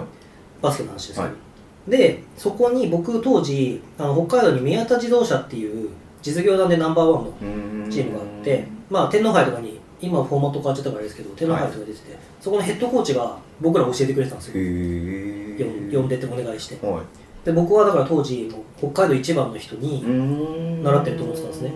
当時ね。はでそれで後々その負けたチームと、まあ、仲いいやつがいるから話聞いたら、負けたチームはあの先生が直々トーステンロイブルを呼んでたらしいですいねまさかのまあ毎回じゃないですけど、はい。トーステンロイブルがちょうど日本に来た時うんうん。と同じぐらいで、まあ、埼玉のなんか交流なんちゃらみたいな都市みたいなはい。やつで来てえでそっから、まあ、埼玉でいろいろ活動をトイセラブルがバスケを伝えるみたいな活動をした時に、その先生が出向いてトイセラブルに教えてほしいっつってうん何回か練習にトイセラブルに来たって言ってましたけど。いやートイセラブルじゃ勝てない そこ来ちゃったよ勝ったよねみたいな。まさかっていう。ああそうなんですね。なるほどなるほど。わかりました。まあそんな感じで今、はい。北海道も北海道のねスポーツのが今。アマチュアスポーツが盛んになってきてこれから中学校も始まるんじゃないですかね、うんうんうんうん。なるほはい。注目はなかなかできないですけど、はい。僕は注目してますんで、了解です、はい、北海道情報ねあの美味しいものの話をしようと思ってすいません。これ全然違う話になっちゃったんですけれども。まだあります？いやこの間ズボンさんがはい。お寿司食べたいって。あ戻しますそっちに。申し訳ないです。お寿司食べたいです。僕はもう常に24時間お寿司食べたいです。で僕が好きなお寿司回転寿司。で北海道ってはい。よく言いますけど、うん。普通の寿司屋に行かないで、うん。回転寿司でうん。満足できるほどうまいんですよ。うまいですよね。って言いますよね。うんなんか回転寿司や東京の500倍うまいって言いますよね。そう、うん。めちゃめちゃうまいんですよ。うん。でまあその中で僕が好きなのは、うん。トリトンっていう、うん、あれが好きなんですけど、うん、行ったことないけど聞いたことありますよ、うん、どこだ？スカイツリー東京だと。はい空町にありますね。空町と、うん。あともう一個池池袋が袋にあるみたいですよ。そう。うん。東部の中にあるそううんあるん。ですけど、うん。今度行きましょう。北海道民話でまあ、はいそこのやっぱ北海道だから、うん。本当にボタンエビとかちょっと高いんですけど。あ高いんですか？そう北海道じゃ北海道って100円回転寿司があんまなくて。へえでなんか僕がこっち来た時、は一番びっくりしたのが、うん。まあ、いつもびっくりした話ですけど、はい。あの回転寿司行こうぜって言われて、うん。な親もいないのに、うん。回転寿司なんか行けるかよって思ったんですよあ高いそう。高いお金払わなきゃだから。そう。で初めて100円寿司に行ったんです。はでエビが来なくていうん。僕の中でね。はい。でエビ来ないんだけどって言ったら、はい。ボイルエビが回ってきててエビこれだよって言われた時に、嘘だろって思ったのが 確かに。東京との回転寿司の出会いですうん。まあずっと一皿数百300円とか400円とかするんですか？そうですね。100円100円もありますけど、うん。例えばそのかっぱ巻きとかあ卵とかはがまあ100円台でそこからまあいいものになってくれば、うん200円250円さんうん280円とか、うんうん。うん300円とか、うん400円とか。でトリトンは結構その日のなんか特別メニューみたいな、い。仕入れましたってやつでボタンエビとかそういうなんか三種盛りみたいなやつとかい。クラとなんかなその時の仕入れたやつですね、ボタンエビとかはぜひとも関東の人に食べてもらいたい。ボタンエビなんて絶対美味しいじゃないですか。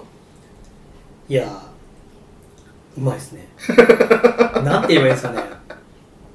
何が違うんですか？とかその東京のものと一番。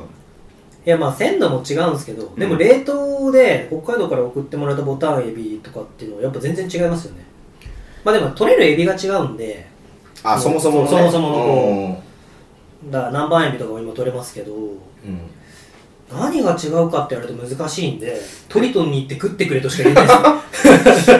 まあ言ってしまうと死んで間もない魚を切り切り切り刻んでこうお寿司のにしただけでって言っちゃあれですけど そんな違いが生まれるのかなっていう。違いますよ。あとうん。トリトンだけじゃなくてこっちにはないと思うんですけど、あの根室花丸とか根室花丸はあるかな、聞いたことない。あと和楽とか聞いたことない。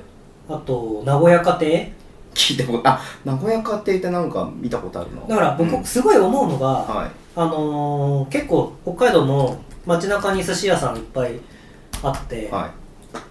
あの何でしたっけ寿司膳とか知ってます？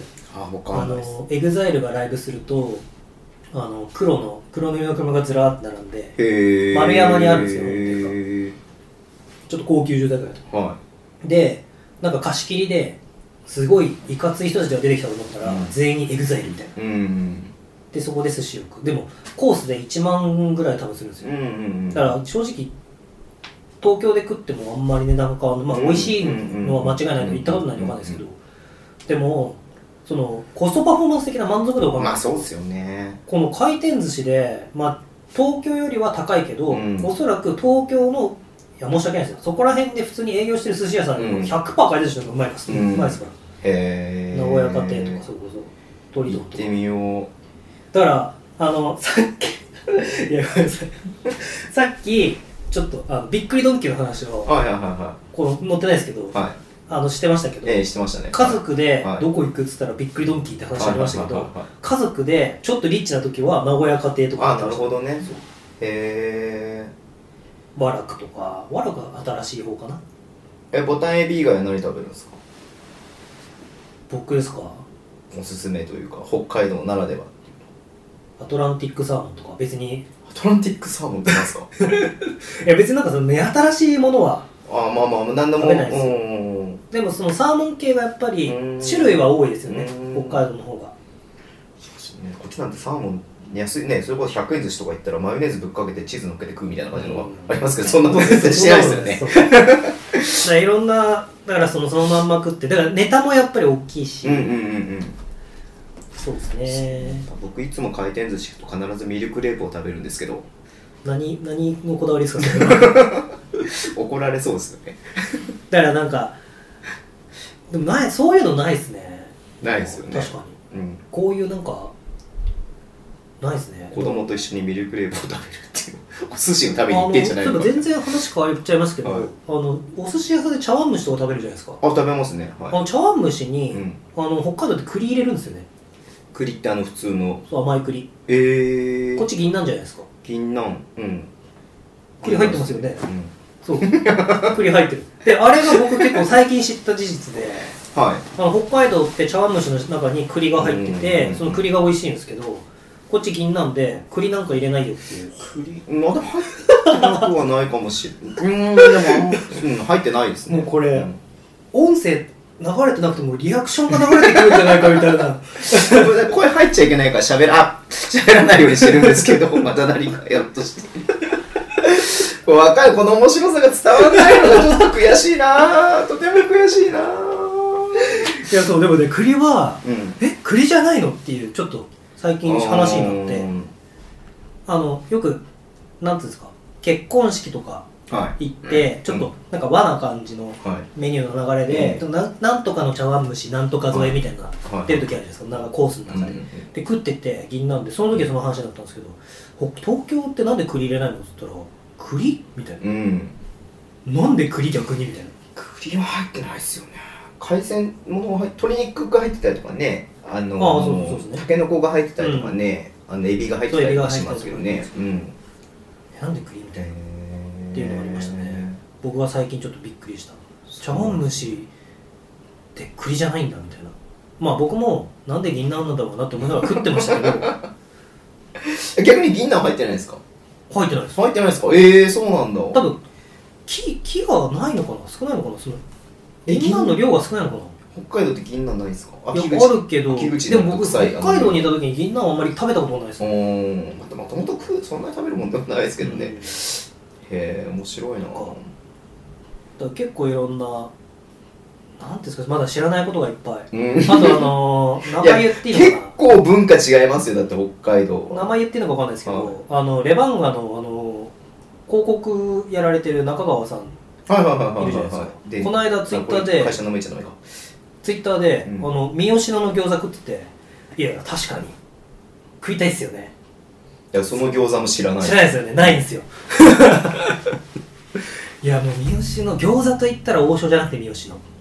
えそのもうやっぱり北海道にしかなくて。あのなんていうんですかね。三好の？三好？三好の餃子。三好の餃子、はい、えー。ひらがなです三好の。知らない なんかやってるけど。え？Oh my god. ほあすすきのにあるんだ。いや至る所にありますよ。へえ行ったことない。ちょっとこれ僕北海道なんかもうほんとご飯食べ行くだけに北海道行っても全然いやいいだからなんかなんていうんですかね。レバンガにはせっかくこうコンサドーレもそうですけど、いはい。日ハムもそうですし、はいこうレバンガとかこう日本のスポーツでアウェーに行ってうん。北海道に行くっつったらみんな張り切るじゃないですか、はいはいはい。ラーメン食べよう、はいあれ食べよう、はいこれ食べようって言って、ちょっとこう要は観光客向け側の方に行くんですねみんな。うんうんうんうん。でもすげえ細かいこと言うと、うん。僕の中ではびっくりドンキーの味もあの 関東と北海道でちょっと違うんですよ。水の水かが違うのか。本当ですか？そうそうほら。この間この間でも言ってましたよね行きましたけどどいやちょっと違うんですよね、ええー、そうなんだ。そう。やっぱ北海道で食った方が美味しいんですよ、えー、気持ちの問題かもしれないし、はわかんないですけど。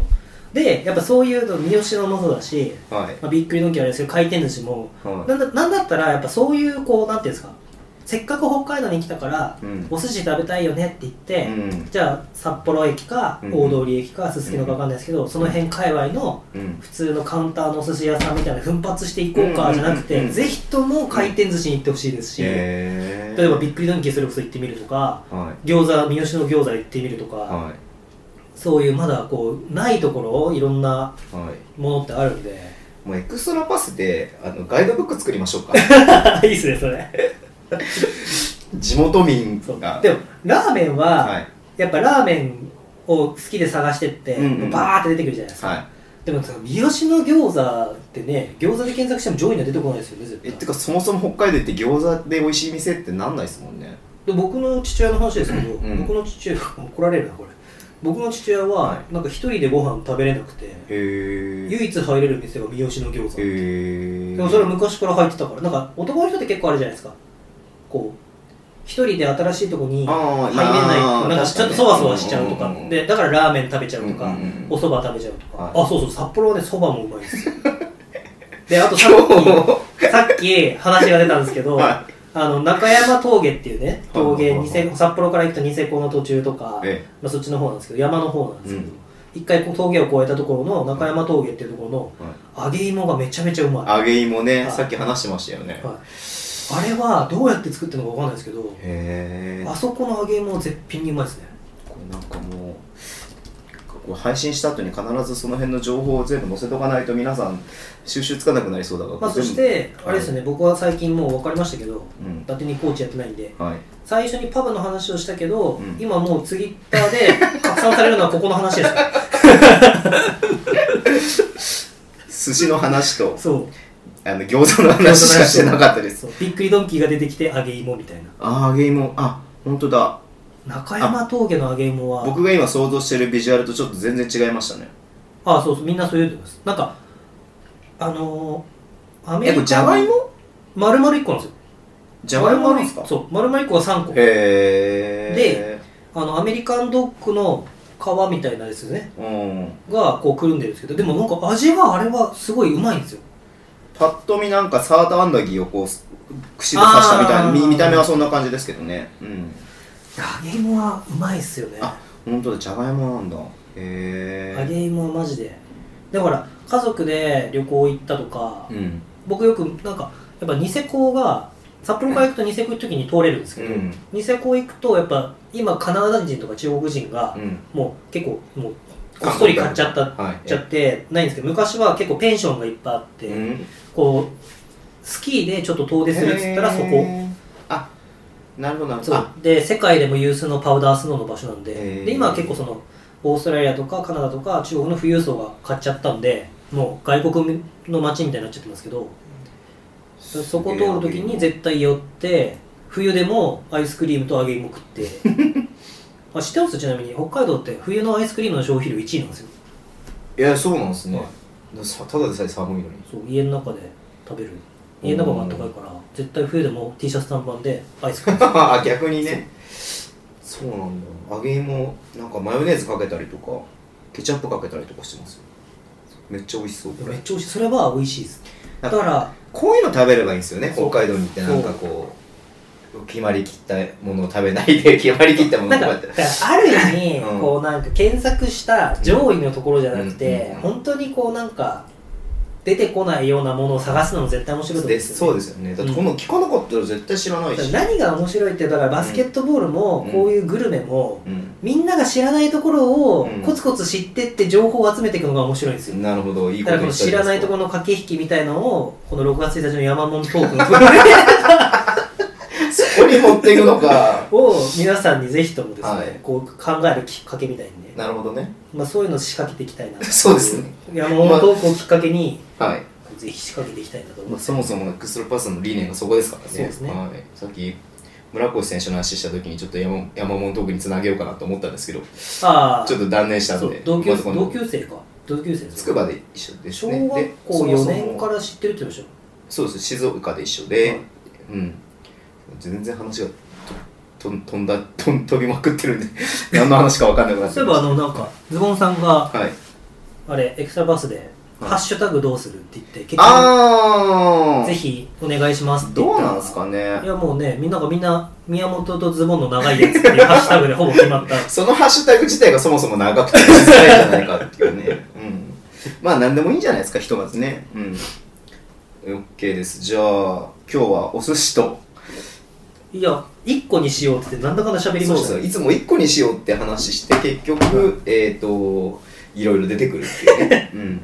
OK。じゃあ、お寿司食べてください。はいえー、あとミルクレープも食べてください。はい。で次のコーナー行きましょう。はい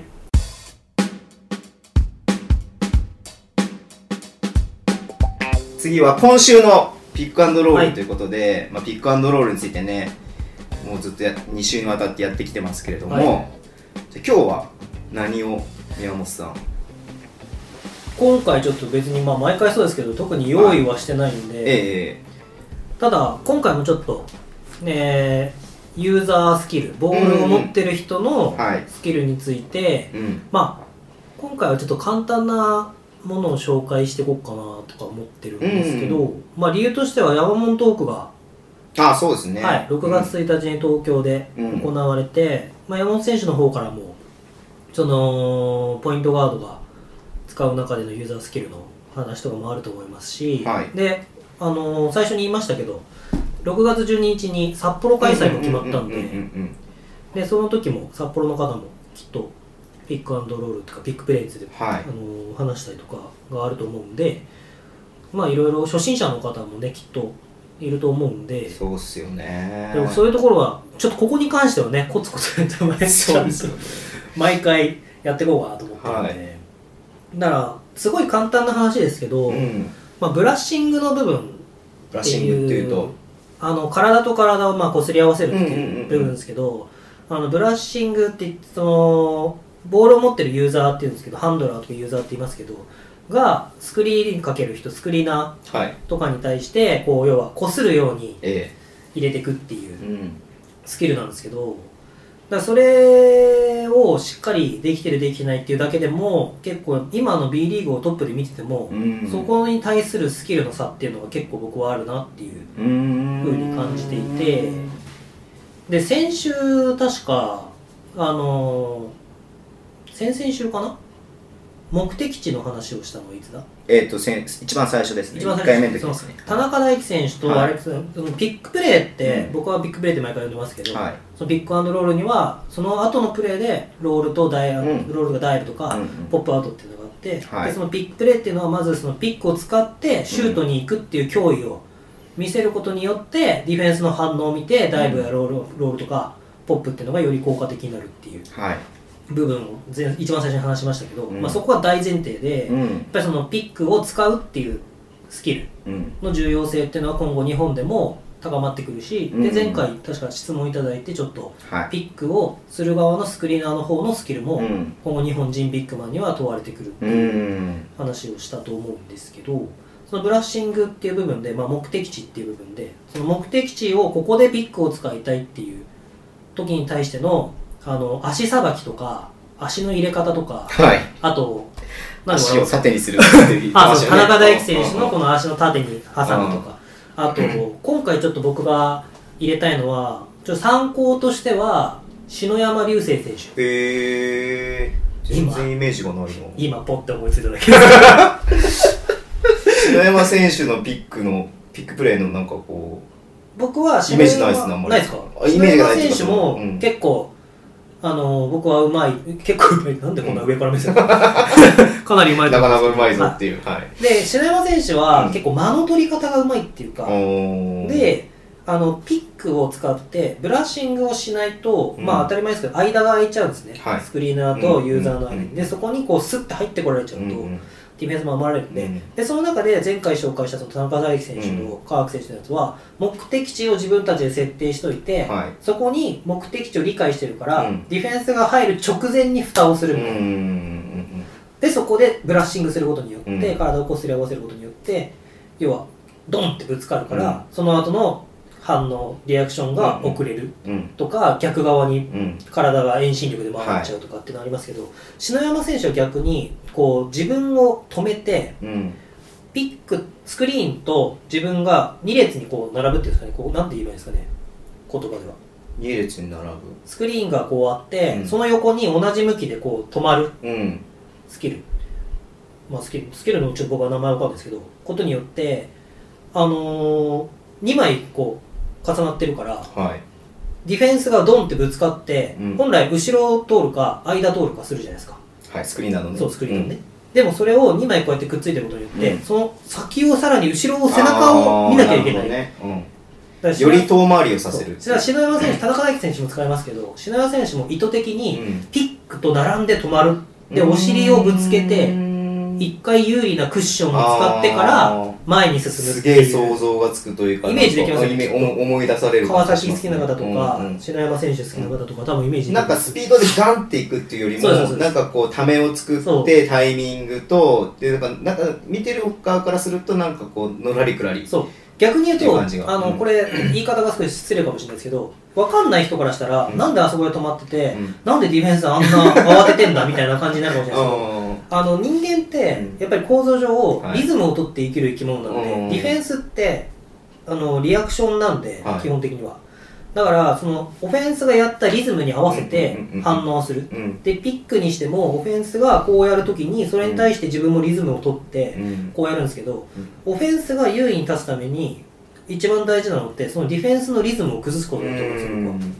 でディフェンスのリズムを崩すってことは、うん。それこそ止まるとか、うんまあ、緩急チェンジオブペースって言いますけど、うん。緩急を使うとか。うん。でその時に止まることによってディフェンスがリアクションなんでアクションがないとリアクションが成立しないんで、ってことは止まった空間の間の瞬間にディフェンスがオフェンス何するのかなって止まった瞬間はい。無の時間ができるんで、はい。これ結構僕は生と動の狭間って呼んでるんですけど。でそのことによって その次のディフェンスのかっこいい。かっこいいでしょ。ぜひ使ってください。生と動の狭間はいあのピックアンドロール。うん。ハッシュタグ生と動の狭間みたいな。制度道の狭間ですね。はい。で使うことによって、うん。オフェンスが逆に言うとディフェンスのアクションを待ってうん。展開を作れる。だかはい。はらディフェンスがやったアクションに対して、うん。それに対してうん。ディフェンスが嫌なところにさらにリアクションをすると、うん。もうオフェンスの勝ちなんで、いうん。ディフェンス無力化できますよね、うんだ止まることによってそれをどうかわしてくるか、うん。下から潜ってくれば、うん。リピックって言って、はい。もう一回ずつスクリーナーが動いて、うん逆側に回ればいいし、はい。ディフェンスの反応を見て、うん。基本的にやっぱりピックって全て行われてるんで、はい。プロ選手ってあのスピードでやってますけど、うん。全て反応してるんですよ大体、そう反応っていうかその、うん。判断してるんですよ。判断ですねでその中でうわ間違ったみたいな顔してる瞬間とかあるんですよディフェンス、うん。やっちまったみたいな、うんうんとかオフェンスがもううわ自分の判断間違ったみたいな、うん。だブリッツかけられた時にちょっと煽られるとかっていうそういう判断のミスがあるんですけど、うん。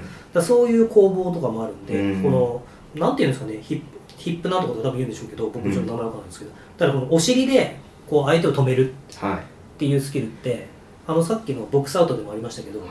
まあその体をぶつけて、コンタクトが NG なスポーツなんだけど、うん。体をぶつけて自分の方に優位にするっていうスキルは絶対問われるうんスポーツの中で、はい。篠山竜星選手っていうのはその使い方、だかうんらその時しかもボールをあのポケットとか言うんですけど、うん。こうボールを保持してる状態で跳ね上がってきてるのを持ってる状態で間を作ってぶつけて、うん。ぶつかったらそれに対してまたドリブルで始めるっていう、うん。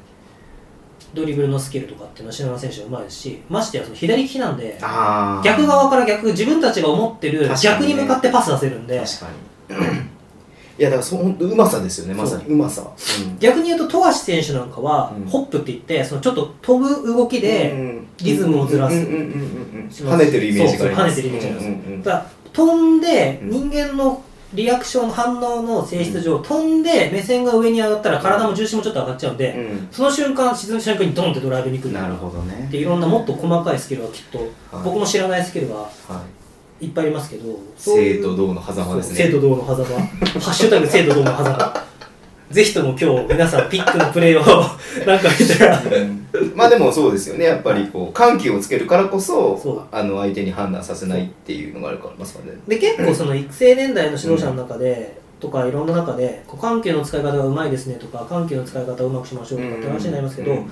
じゃあ緩急の使い方をどうして必要なのかっていうところを掘り下げていく必要があると思うんですよ。うんうんだそういうのをやっぱり僕らも勉強しなきゃいけないし、うんうん山本トークではきっとそういうところも触れてくれるのかもしれない。わかんない内容わかんないから宮本さんが突っ込めば多分出てくれると思いますよ。なんで、うん。その緩急をうまく使いましょう。ただうん1対1の中で緩急をうまく使いましょうではなくて、うん5対5の中で使う緩急のうまさ。うん。で緩急を使うっていうのはどういうふうにして使うのか、うんなん。でなぜその緩急が必要なのかっていうところまでが、うんまあ、掘り下げていけたらもっとこう見見る時も、まあ、指導者なんかの方もこう伝えていく幅とか見る幅っていうのは広がるのかなってうん。思ったりします。それがうまいのが篠山選手の止まる止まってほしいを使うっていうスキルがうまいのは篠山選手とかあと橋本選手とかもそんなのあの並里選手とか。確かに。並里選手のそういうイメージありますね。止まって、うん、横に動いてそうみたいな。そうそうそうそう、ん。だから止まって間割ろうとしてるから、うん。間割ろうとしてるってことはエネルギー方向がその間を割るために使ってるじゃないですか、その時に横にずれると離れますよね、うん。うんだその瞬間シュートチャンス生まれるから、うん。あのシュートヘリテーションって言いますけど成田選手なんかこうシュート打つふりしてルックアップリングにちょっと目向けて、うん。ボールクイってうん。なんかねじるっていうか 動かすと出てくるから、はい。またアタックするみたいな。はなんで笑うんですかいいやどこまでこのポッドキャストで伝わるかなっていうのがちょっと。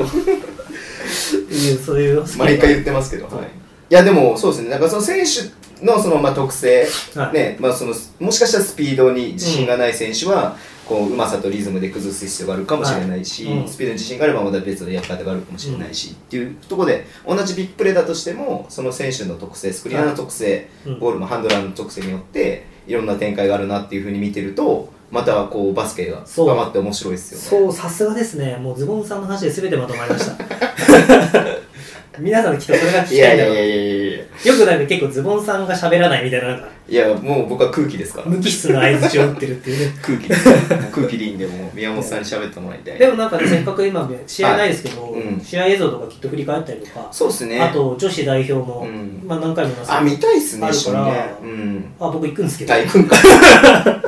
行っちゃうのかそうか。じゃあダメだ。うん。とかねそういうのを注目してだから女子代表だと引退しちゃいましたけど、うん。吉田選手の間の作り方とか間のコントロールとかすごかったんですよ。あと今は藤岡選手ののその横への振り振り幅で横にステップして振ってディフェンスの反応を見て縦を切るのかうん。クロスオーバーするのかとかってその要はディフェンスってうん。あの結構この反応していく中で自分がここって思ってるけどこれオフェンスもそうですけど、はい。動けてない時あるんですよ。ゴール背にしてるじゃないですか、はい。でインラインって言ってゴールとうん。ボールの間に、うんうんボールマンの間の時は、うんうん。こうポジション取るんですけど、うん。こう横に振った時って自分がここって思ってここがゴールとボールの間って思った時に実はそこじゃない時あるんですね結構。後ろで見えるか。ら、で結構人間感覚で動いてるので、うんあの武井壮さんなんかよく言いますけど自分のちゃんと操作するっていう、はいとかっていう。自分をうまく扱うってことですよね。自分の感覚もそうやって要は肌感覚の中でこれぐらい動いたらここっていうのをちゃんと理解するとか。あのだからレバンガではなんだっけ？ファンカンで居合切りえっと気合切り。気合切り？気合切り。気合切りか。うん。やってたじゃないですか、はい。ああいうのってあの笑ってますけどはい。面白いですけど、うん。結構僕は結構重要な結構育成年代とかに入れてもいい練習じゃないかなと思ったりします結局そういうところが自分が思った思っていることを思ったように体を動かすってことが運動神経ってことですもんね。そうですね、ん。だからあの以前あの輪島イリア選手のクリニックとか大人バスケとかいろいろやらせてもらった時も、はい。輪島選手もそういうところにいろんなは指導をしてくれて、え僕も彼からすごい、いうんうん。まあ、あの習うことがたくさんうん。あるんですけど、まあなんで笑ってるかはあんま言えないんですけどね、はい、でもねうち結構娘にね、はあのシュートフォーム教えたんですよ、はい。あの輪島選手に教えてもらって、すんごい綺麗に。あ本当でちょっと見ます？見ます？ちょっと見せらんないけれど。ああのこれじゃあ他の人は今今4年生。で別に習ってないですよバスケ習ってないんですけどあの結構ねうまうまいというか綺麗な綺麗なシュートフォームになっておお本当だ。うまい。結構いいリングあるんですか？あ家に家にゴールあるんですすごいっすね。はい、結構ねいい感じでねシュートが飛ぶようになってきたんです普通にドリブルもつけてますね。うん。えー、いいっすよね。うん。いや我が娘ながら。いやでも本当にこ はい、やプロに教えてもらうと全然違うんだなっていうのは。そう。すごい思いますけど、うん。あのミニバスを一生懸命教えられた方を批判するわけじゃなくて、うん。とか一生懸命熱心なかおあの親御さんを批判するわけじゃなくて、うん。子供の動きって、うんあの意味があって動いてるんですよ。おおまた深い。大江戸線ぐらい僕ちょっと今日大江戸線にパニックになってあれなんですけど大江戸線ぐらい深いですけど、はい。あの子供の動きって、ちょっと寝返り1個打ったとしてもとかあー。ハイハイとかにしても、はい。ええ必要でうんうん。動いてるんですね。でそれってやっぱり感覚の部分で養うためにやって、うん。その感覚系能力って3歳から5歳ぐらいまですごい伸びるんですよ、はい。だからその3歳から5歳ぐらいまでによく言うのは、うん。あの耳の三半規管のあのトレーニングっていうか、はい。要は平行感覚を保つとか、うんうんうん。回転した時の自分の立ち位置を保つっていう能力って、3歳から5歳ぐらい伸びるから体操選手とかってその時に体操始めたりしてるんですよ。内村航平選手でして、はい。とか体操のとかは結構早い段階から体操やってたりとか。だから回った時にはい。自分の要は頭がどこにあってって考えないじゃないですか、うんうんでもその感覚っていうのはそういう要はそういう遊びの中で、うん。要はちょっと落ちる落ちるというんですけど、こうぶら下がるとか、うんうんうん。ひっくり返るとかっていう遊びをたくさんやることによってその年代の時に要は転び方の感覚自分を保つ感覚っていうのが出るんで、だその時に何を経験させるかとかっていうのは結構重要で、そうですよね。はあの僕も前講習行った時にコーディネーショントレーニングってあるじゃないですか、その運動神経司る部分。それって大人になってからいくらやっても意味がない。い、そうですね。ほぼ100%になったから伸びないわけじゃないけど、小学生とかそう。いうそこで伸びる時しかないのそう伸びる時がそこしかないっていうのが往々にしたるってことなんで、だからなんなんていうんですかね。その時に一番重要なのって僕は半端なスキルを半端に教えちゃうのが一番ダメだと思うんですよね。そう批判になに聞こえちゃうかもしれないですけど。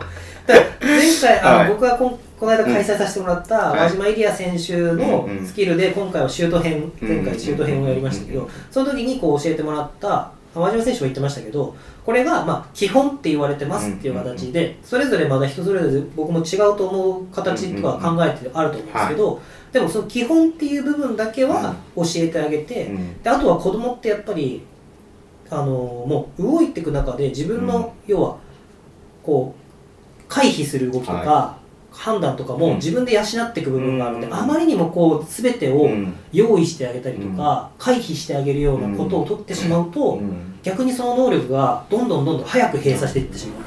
結局バスケットボールって判断のスポーツですもんね。そうそうですねうん。判断しなきゃいけないのにドリシューだけやってても意味ないですからね。うん。だからやっぱり正しいことを伝えてあげるのは大事ですけど、うん。うん。子供が例えばですけどどうやった時にどういう感覚っていうのを聞いてあげるとか、どういう時にシュートを打って、うん。さっき打ったのと何が違うかって時に例えばですけど、うん。こういうふうに打った方がいいよっうん。て言って、自分が僕自身がそうだと思ってたとしても、うん。子供がなんとなくこっちの方が打ちやすいと思ったら、うん。僕はそっちを優先させてあげて、うん。そっちの生きてく生きてくっていうかそっちを伸ばすための道のりで修正していった方が僕はいいと思います、うんなるほど。はい、だから子供の能力を いや不安なんですよやっぱり。僕もコーチやっそうですよて、ね。まあ親御さんだったらもっとそうだと思いますけどなんかうまくできてないとか、うん。周りより劣ってるかもしれないとか、うん。ちょっとスピ手スピードについていけてないとかってうんなん。かこう不安だったりとか、うん。まあ、人によっては恥ずかしいとかあるかもしれないですけど、そういうのをやっぱり育成年代の時は子供の成長速度も違うんで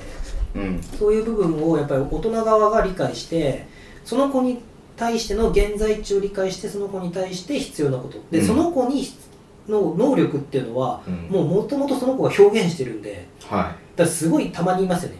変なシュートホーム打っているけどなんかスパスパ入る子がいる それを形をこう全部フォーマットに戻すみたいな形はあんまり僕はおすすめしたくないですね。だからその子はその子で探していくと、うん。体の使い方の原則的にめちゃめちゃいい使い方してるからボール飛んだりとかしてるんですよだからそういうチャレンジを子供がしてうん出た結果っていうものを認めてあげて、だ僕らがやっぱり学んでいかないとそういうあこうだからあうん。のボール飛んでるんだっていう発見を僕らが得ないとやっぱりいけないかなっていうのはすごい思います。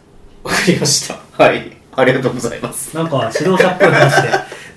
宮本先生ありがとうございます、はい、じゃあピックアンドロールがちょっと外れちゃいましたけど、でもいやすごい大事な話だし面白いなって思ったので、うん、じゃあ今週のピックアンドロールこの辺でいいですかね？はい、ぜひじゃあ何回も繰り返しになりますけど、はい。さらに深いところを山門トークで。山本トークもそうですし、まあ、輪島選手のねまたはい。クリニックもね、そうですね。ぜひね二回目うん三回目でやりたいなってやりたいですし。やりたいなとか、うん。うん。ぜひお願いしたいなと思いますんで。はい。じゃあエンディングになっていきますけれどもなんか今日はちょっと不思議な感じでしたね。いやもうなんていうんですかね中学校1年生の時以来のこうなんか緊張感。緊張感。緊張感。うん。まあいいいいですよね。まあね。ね。うん。まあそんな感じで、まあ、まあまあ毎週やってますので。でそろそろねあのーゲストずはい。っとね、2そうですね。人やってきたので、うん。ゲストも呼ぼうかなって言って今打診してますんで、はい、まあ、その辺もご期待ください。逆にね、うん。ぜひ聞いてくれた人で私は出たいですっていう人がいてくれたら。はい面白いですね。情報発信の場を作るっていうのもねこのうん。エクストラパスの、えー、と一つの、えー掲げてるものですんで、はい。情報発信したい人はもう常に募集してます。はい。で、えっとサイトですねエクストラパス .net、はい。Twitter もインスタのアカウントもありますし YouTube でもこの、えっとポッドキャスト聞けるようになってますんで、うん。はい。えー YouTube で聞きたいという人たちで聞いてください。この間。これ聞いてえ？いやこの間ねはい。あの連 DM 来て。はいあそこだけを聞いてますみたいな。田島朝日選手の下りだけを聞いてます。えーボリューム2の44分44秒から聞いていただければ。それあの僕が言うとあれですけど、はい。もうあれなんじゃないですか。20秒ぐらいの動画にまとめてあれしておいていいかもしれないですね。そこだけ抽出してね。人気の人気の歌い手を。や僕は触れないですけどね、はい。僕は触れないですけど。あのでもでももしかしたらちょっとあれの時電話越しだったんで余計ちょっと似て聞こえたかもしれない説はありますよね。電話の方がなんかちょっと声が硬くなるというかあーそうですね。尖って聞こえるんうで,、で今日の方が似てない？あの子今日似てねえなみたいな。感じになるそっちの方向でぜひとも持ってってほしいです。僕はあの鍛える歩けなくなっちゃうんで。なんか田島選手の記者会見のあのコメントが出たんでそれ読んでもらってもいいですか？完全に罰ゲーム。いやあのねこれ恥ずかしいですけど僕あれっていろいろこう感想もらったりとか、ええもらったりとかして、僕電車でうん。一人で移動中に、うん。田島朝日って YouTube で検索して、はい。過去のラジオ出演のやつとか見ちゃったんですよ。いや違うだろうと思いながらはい。何なんですかモノマネのレパートリー増やそうとしてるんですか？いやしてないですしてないです。してないですか？僕はもう違うというなんかこの、うん。あれを、まあ似てる時と似てない時がありますからねやっぱり。まあ、これははいでも知ってる人にはい。判断してもらった方がいい 気がするんで。田島朝日選手にゆかりのある人が今隣にいますからね。そうですね。うん。なんか田島朝日選手に僕が声が似てるって言われたんですよ。そんな似てないですよね。似てない。あ似てない。似てない。似てない認定ちゃんと出ました。オッケーじゃあ似てない認定が出たので。今回は終わりにしましょう、はい、はい。じゃあ後であのアンケート取りますから じゃあはい今週もお付き合いいただいてありがとうございます、はいまた。じゃあ来週です。さよならありがとうございます